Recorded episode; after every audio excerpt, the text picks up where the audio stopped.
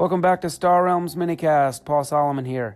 Hope everybody's having fun on the realms today. I am. Uh, Rogue Realms Cup's going, so I've got a ton of 48 hour challenges going with those players. I got a best two out of three going for the Masters series, something like that, Fleets tournament.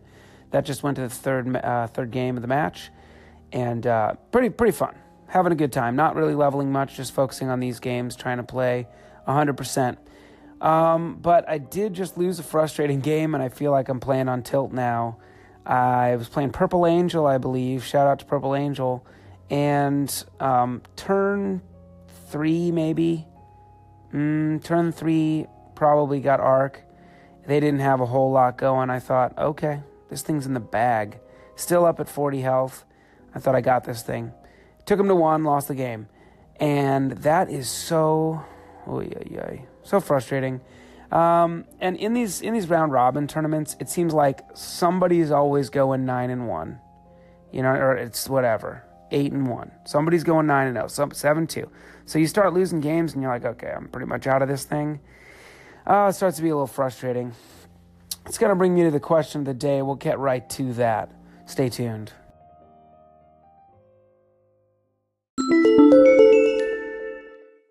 Question of the daytime, and here's what I'm wondering. Uh, I know everybody seems to say Ark is the most broken card in the game, and I agree, I guess. But the question is is it really that broken? Honestly, is it really that broken? I've lost so many games with Ark. I've beat people with Ark. It's just, yeah, I mean, it probably should cost eight, okay. But is it that broken? Please reply on Facebook, call into the show, leave a message, and explain to me why this thing is so crazy. Because uh, maybe it's just because I just lost that game where I was like, yeah, Ark, man, we're going to do it. But I don't know. I'm sort of losing steam on the concept of Ark being that good. The Colossus, on the other hand, will be game breaking if anybody gets that in their deck. But uh, we'll have to stay tuned for that. Let me know your thoughts. Catch you later.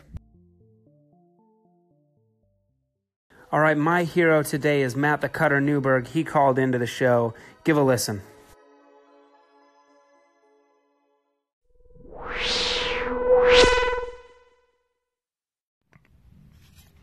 Hey, Paul, it's Matt the Cutter. Going to talk kind of fast here. It looks like I got a minute. Uh, so on the ark, number one, if you're looking at it casually and you're complaining, you can certainly turn it off. White Wizards has made uh, measures so that you can simply avoid these cards. Uh, that's that's big. I think a lot of people choose to deal with them yet because you still in that set get battle barges and star markets and all the other cool promos. Uh, competitive wise, you know, these are cards that were relegated to the promo set. Were really not intended by White Wizards to be uh, competitive. I don't believe they've ever used the paper promos in anything competitive on their side. Uh, the the digital 1K is because they can use all the cards on the app. Then that that they certainly have. Uh, I think the biggest reason that you maybe don't hear as much angst anymore is just the probability. When the ARK came out, there was only 95 cards in the trade deck, whereas now I believe there's 251. So uh, hear a little bit less about it again. Great job, and uh, look forward to being on soon. Big thanks to Matt for the write in. And of course, Matt, you are right. If you don't want to play with Ark, don't play with it. Um, especially in the tabletop. Just pull that card out. Uh, and yes, with the larger trade deck, it's been diluted, so you hear about it a little bit less, doesn't come up as often, but it's still one of those cards that when it hits the table, if it gets into the game, it's probably going to have a huge effect. And Star Realms is one of those games where players, especially new players or sort of intermediate players, can complain and think that they lose games just because command ship hit the row, brain world, ark. My opponent got that. I didn't get it, and that's why I lost. Um, thanks to everyone that wrote in on the Facebook page. We had many great responses here. I'm going to summarize some of these, but I want to start with a great a great point here from Joe Rufino. Um, Joe is saying, you know, basically, some of the people are, are working on different definitions of the word broken. My original question is, is Ark broken? And here's what Joe says. I don't think that Ark breaks the game because if it did, it would break the game at any cost. Okay, so so just check this out. My definition of a card that's mispriced is a card that becomes reasonable if you change the cost. So, for example, if you think that Ark should just be eight bucks, you think it's mispriced. But Joe's definition of a card that's broken is a card that only becomes reasonable if you change its effect. And he gives a good example from DC deck building. There's a Superman card where the effect is that it pulls every superpower from your discard pile into your hand, which obviously sounds insane. Um, you can change the cost of that card from 8 to 16, but the, but the effect is still game changing. The only way to play that card, the only way to play with that card, is to change the wording to make it less powerful. Um, so I don't know that Ark is necessarily game breaking. It does about the same thing that Brain World does. Let's make that comparison now. Many people commented on this. Um, it's the same power as Brain World, but cheaper. Okay, that, that inherently doesn't mean anything necessarily. It adds damage as well as the scrap ability instead of um, six soak, which the base has, the outpost has. Um, and it can be self scrapped when no longer le- no longer needed. Thank you, Brendan Lapsley, for that. And uh, Brad Elke just mentions here that he doesn't think he's ever bought Brain World over the Ark. But I will say I think that there are some cases when you would. Other players made um, some comments on that. For example, if the it's early in the game and your opponent is light on um, light on damage, it might sit out and have its effect multiple times. But I will say this about the difference between having Ark and Brain World. Um, you think of a base being awesome for that potential sit out and repeat its effect possibility.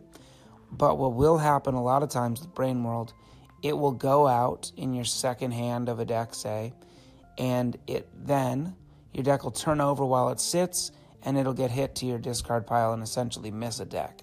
Where if you have Ark, you're going to play it essentially every deck. So I will say that that actually is a bonus for Ark.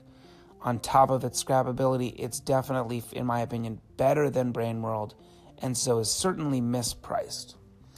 Um, let's compare to Command Ship. Chad Ellis says most games the Command Ships finish uh, will also be finished by Ark. So sort of very same, and they both draw two cards. Um, you get what do you get? Five damage on Ark, and you get um, nine authority difference on Command Ship, with a possible repeatable base removal. So they're very comparable, but again, Command Ship is eight. I would rather have Ark over Command Ship uh, because of the scrapping. I can't remember who said it in here, but uh, Ark makes your deck better every time you play it command ship does not, apart from the fact that it's drawing cards and uh, helping you buy more stuff, expanding. Morgan Tyson brings up a good point. Ark is clearly not broken because every time he buys it, he loses. Hashtag true story, hashtag ark curse. Sorry, Mo, but I know the pain. And that's what I'm saying, though, is I do still lose games with Ark. And I do still win games against Ark. So it's not like it just is a game ender. Um, I don't know. It is undercosted. I think there's pretty wide comparison on that. And this brings up two other card comparisons that people did not make mention of necessarily. Uh, one was brought up by Marco Pape. Marco says, White Wizard just presented a much better designed ark. And what he means is the yellow red alignment 8 cost mega ship that I um, spoiled on the minicast the other day. This is the mech battleship. Here's its abilities. I'll remind you one time. First of all, it has red yellow faction, and it scraps two cards from hand or discard, draws that many cards. Sound familiar? Very ark brain worldy. But then, instead of just drawing cards, it actually must discard two. So it's essentially this keyword called strafe, where you draw then discard. So it's scrap up to two, strafe up to two, or whatever, however many you did. No damage, no base removal, no scrapping ability, and it allies with red or yellow to do six damage. So let me ask you that card right there, Mech Battleship, better than Ark or not? And I think the answer is pretty much obvious that that is a nerfed Ark. Because the draw is not as pure, you're just cycling rather than drawing cards. You're not getting the damage, and it costs eight. So they've definitely done work to nerf the ark. Um, I'll say this also. I heard, no, I saw on the Reddit AMA with uh, Darwin Kastle and Rob Dougherty that they someone asked them about changes or mistakes they made or whatever, and they said that they wish that Fleet HQ was um, a little stronger and that they think that Ark probably should have been a little bit less. So they've said as much. But again, just as as Joe Rufino said, that doesn't mean it's broken. It's just a really great card that's perhaps undercosted. Um, you know, they, I don't. Let me say this about Ark. Why don't they just re-release it at eight? I don't get it. Star Market cost five in the card in the card uh, tabletop version. Online is four. I don't get that. If I ever get Darwin on the program, I'm gonna have to ask him about this. All right, I got one more uh, one more card comparison here, which people may not be aware of. This is coming out of the Frontiers deck.